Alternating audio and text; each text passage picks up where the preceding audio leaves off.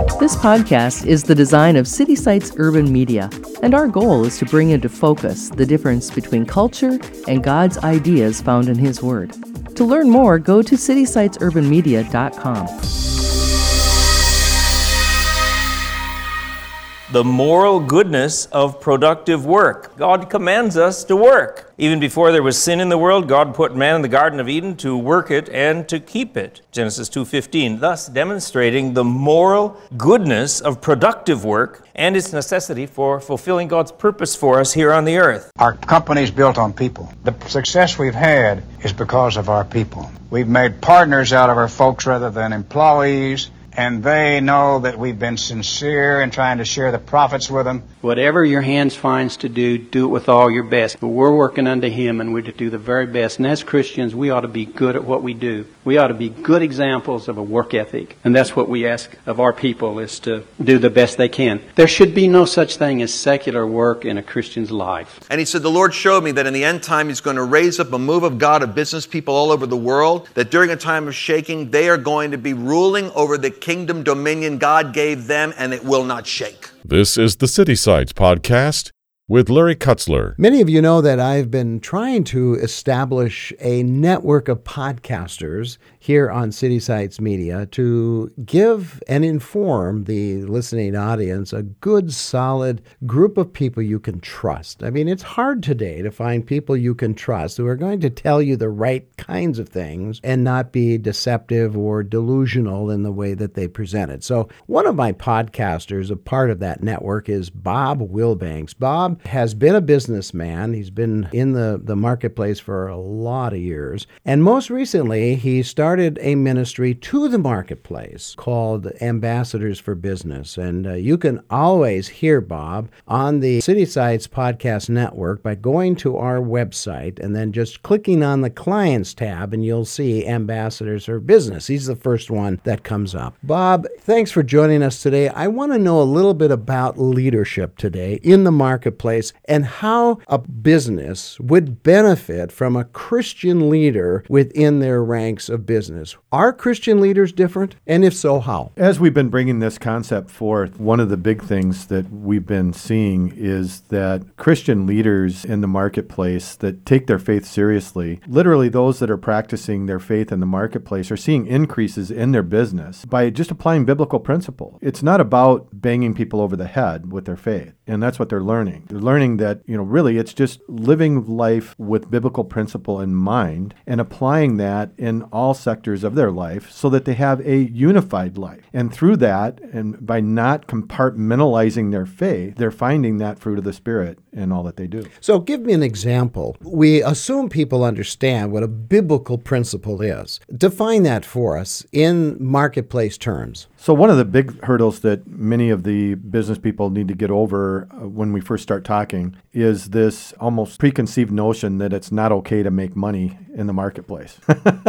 and that's just ridiculous, really. But it, for some reason, that's been put on us as Christians that it's almost like not okay to be profitable or something. I don't know where that comes from because, you know, we see how it works within the Bible and many different instances that we're expect to create more than we we consume. It's what we do with it once we are have created it that I think makes the difference. So some examples would be we had Jason Weimer on a while back with his Gratus Capital fund that he's been working on and identifying companies that are actually giving back with a portion of those profits, giving back into community, pouring into people's lives, and also in being able to replicate that success in other markets so it can have that same type of an impact. That would be an an example. You know, we talk about the company that does the buy one pair and a pair gets donated with the shoes. Uh, we talked about some of the other organizations that are doing things like for every year that you're with us, we're able to donate enough to dig a well. Those types of things that can make a difference. Other areas, Larry, you know, I think it really comes down to how we treat our people. You know, so we're talking about first off how we impact the community, but now let's bring it in one. What are we doing with our employees? And being cognizant of they have a life to live. It's not just about coming in and, and earning a paycheck. What are they there for? How does working for your company actually help them towards their goal and then being intentional about helping them get there, even if it means they leave your company. I love that idea because you're helping people uh, fulfill their dreams as well. And I think that's a very important part. So it's not so much about making money, but it's how you make that money. And I would think, Bob, that a company would want leaders within their organization that have a heart of character because that's what's going to give them, I think, a better reputation in the marketplace. This is a company of character. And I think that's what Christian business leaders can bring to the marketplace. Is that correct? I believe so. Rick Warren says character is the only thing we take with us. I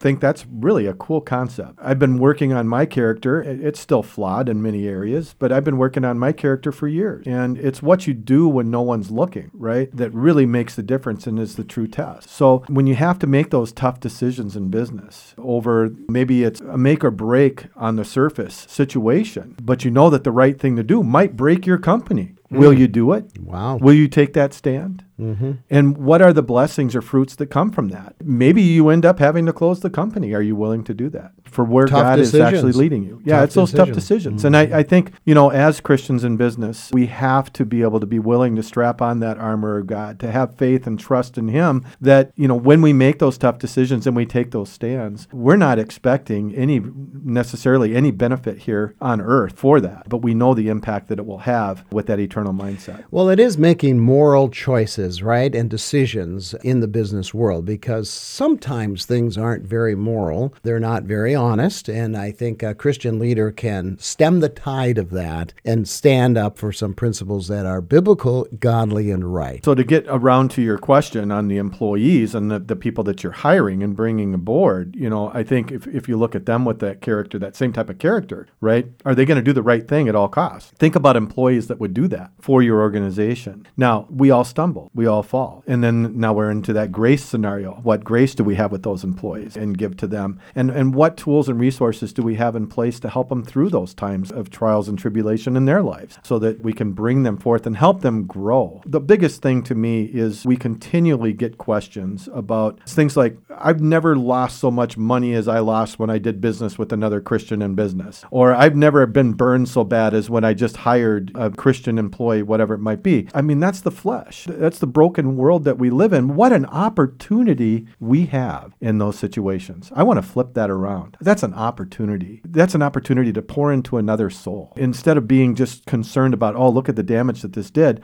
look at what could happen if we approach this with love as we're instructed. They may need to be fired. That's okay. You can do it with love. Yeah, that is true. You can do it with love. Well, that brings me to another point. You know, as a pastor for years and years and years, I think the idea is that if you were in ministry, you were in ministry full time in the church or a parachurch organization. I think that's changed substantially. And I would say that the real marketplace is the new missionary field. It's a place where we need people of integrity, people with business leadership, marketplace skill, but they're going into a field that they're bringing the message of the gospel through the character and the principles they're bringing in. What do you think about the marketplace as a missionary field? Do you see that what I just said, does that make sense to you and your ministry? I think that's the premise of our ministry. Okay. Is that's what the marketplace is, is a mission field. And we have an opportunity, I think, to transform our communities from the inside out by raising up leaders in Christ and in truth, absolute truth. Which the world doesn't want to buy into. The world is basically saying, hey, whatever your truth is, is your truth, and there is no truth. Where we know as Christians that there is an absolute truth, and we're called to stand for that. It's not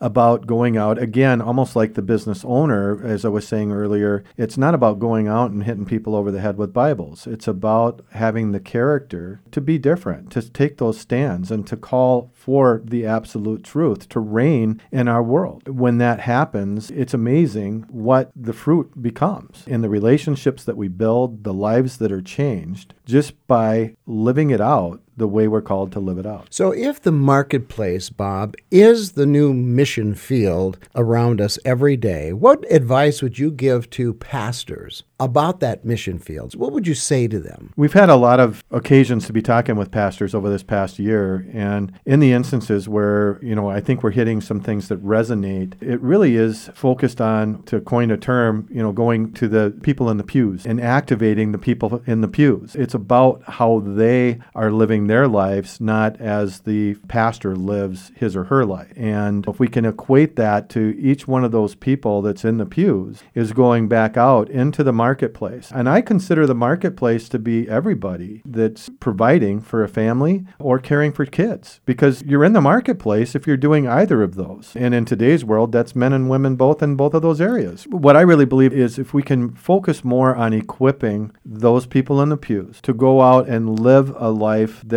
exudes the fruit of the Spirit in their marketplaces, in their spheres, then that is where we start to have an impact on the communities that we're in and we start to rejuvenate the churches again because now there's reasons to go. I'm getting practical application for life that I can use and look at what's happening to me as I live a life of character and I'm no longer compartmentalized where the only time I'm actually with him is on Sunday. Well, I like that idea that there's that partnership between the pulpit and the pew. The instruction comes from the pulpit and the pew goes out and does the real ministry. I like one pastor had a sign on the way out out of the church as now the real ministry begins. And that's true, especially as they go into their homes and into their marketplace. So, Bob, you lead a ministry called Ambassadors for Business. And under that umbrella, you do a weekly podcast. And that podcast is called Thrive. And there's a lot more to that Thrive idea than just the podcast. But what have you learned primarily in your interviewing of Christian business leaders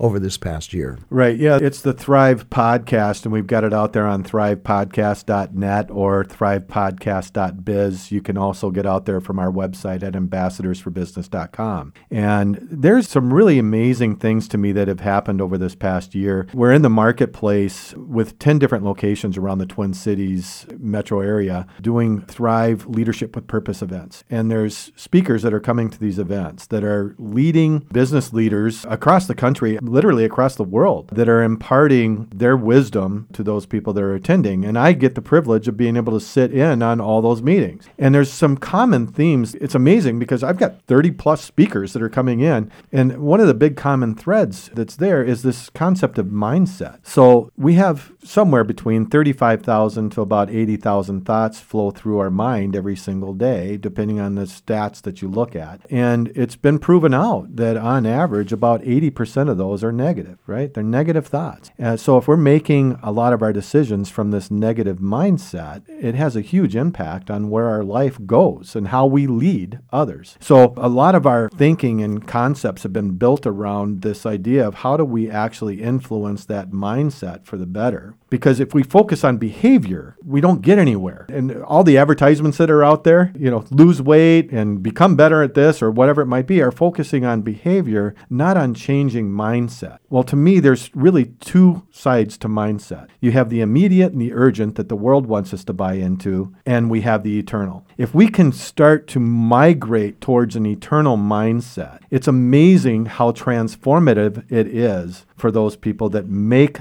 that transition or at least begin that journey. The immediate and the urgent start to fall away. The busyness of life doesn't have the impact that it had before. The negative consequences that can come your way don't get you down in the dumps the way they might have. Things just don't matter as much as they used to with regard to the things this world would have us cherish, right? And God becomes first and the central focal point in our life. When that happens, it literally changes people's course for good. And as they move towards that and continue to grow and become sanctified, in that relationship and build that intimate relationship with Jesus Christ that we're called to do, it naturally allows them to grow their influence on others. Other people see the change in their life and the fruit of the Spirit that comes from that, and amazing things begin to happen. So that's, I think, the common thread that I see is if, if we can just make that choice, make that choice of thinking eternally versus the immediate and the urgent, and just watch what it does in your life. So, Bob, how would you go about giving us a couple of ideas, a couple of steps, and how you kind of move into that kind of mindset you're talking about? Well, we always talk about the three legged stool, and I think a lot of people are out there on either no legs or one leg, going to church, maybe Christmas and Easter, maybe a little more often than that, not in the Word, and they're really not part of any small group. So, those are the three legs. If we can just get in the Word on a daily basis, have that quiet time where we're, we're building that intimate relationship with Jesus Christ, find a small group, people of like mind and spirit that you can get together with and really wrestle with a lot of the big questions that are out there in life. Why are you here? Those types of things. And you can be transparent with them. So it's not just about accountability, it's also about encouragement. Make sure that the group, you know, gives you both of those items. And then find that local church that you can get involved in. I think it's so important that we revitalize our local churches. We see so many that are, are having problems and they're providing great service, but I think we've just got to come underneath it and, and bring that groundswell, get the, the pews activated. You know, the people in the pews, get them activated so that we can get out there into the marketplace and be serious about our. So if you've liked what you've heard, that's Bob Wilbanks from Ambassadors for Business. And you can learn more about Bob by going to our website, citysitesurbanmedia.com, and then click on the client page. And there he is at the very top of all the podcasters we have currently that we're working with today. You can find out more about all the things and all the themes that he actually gets involved in with a lot of the Christian leaders in our community. Also, the Thrive meetings, all that information can be obtained at his website. Thank you for joining us today. Every Friday, we bring you this podcast with interviews with people who are challenging the status quo of Christianity and challenging the cultural norms of our day. Please help us get the word out by sharing the link to this podcast with your online friends and family. Our website also contains other podcasters who are part of the City Sites network of communicators, all sharing the good news of Jesus Christ. Our website is citysitesurbanmedia.com. This is the City Sites Podcast Network.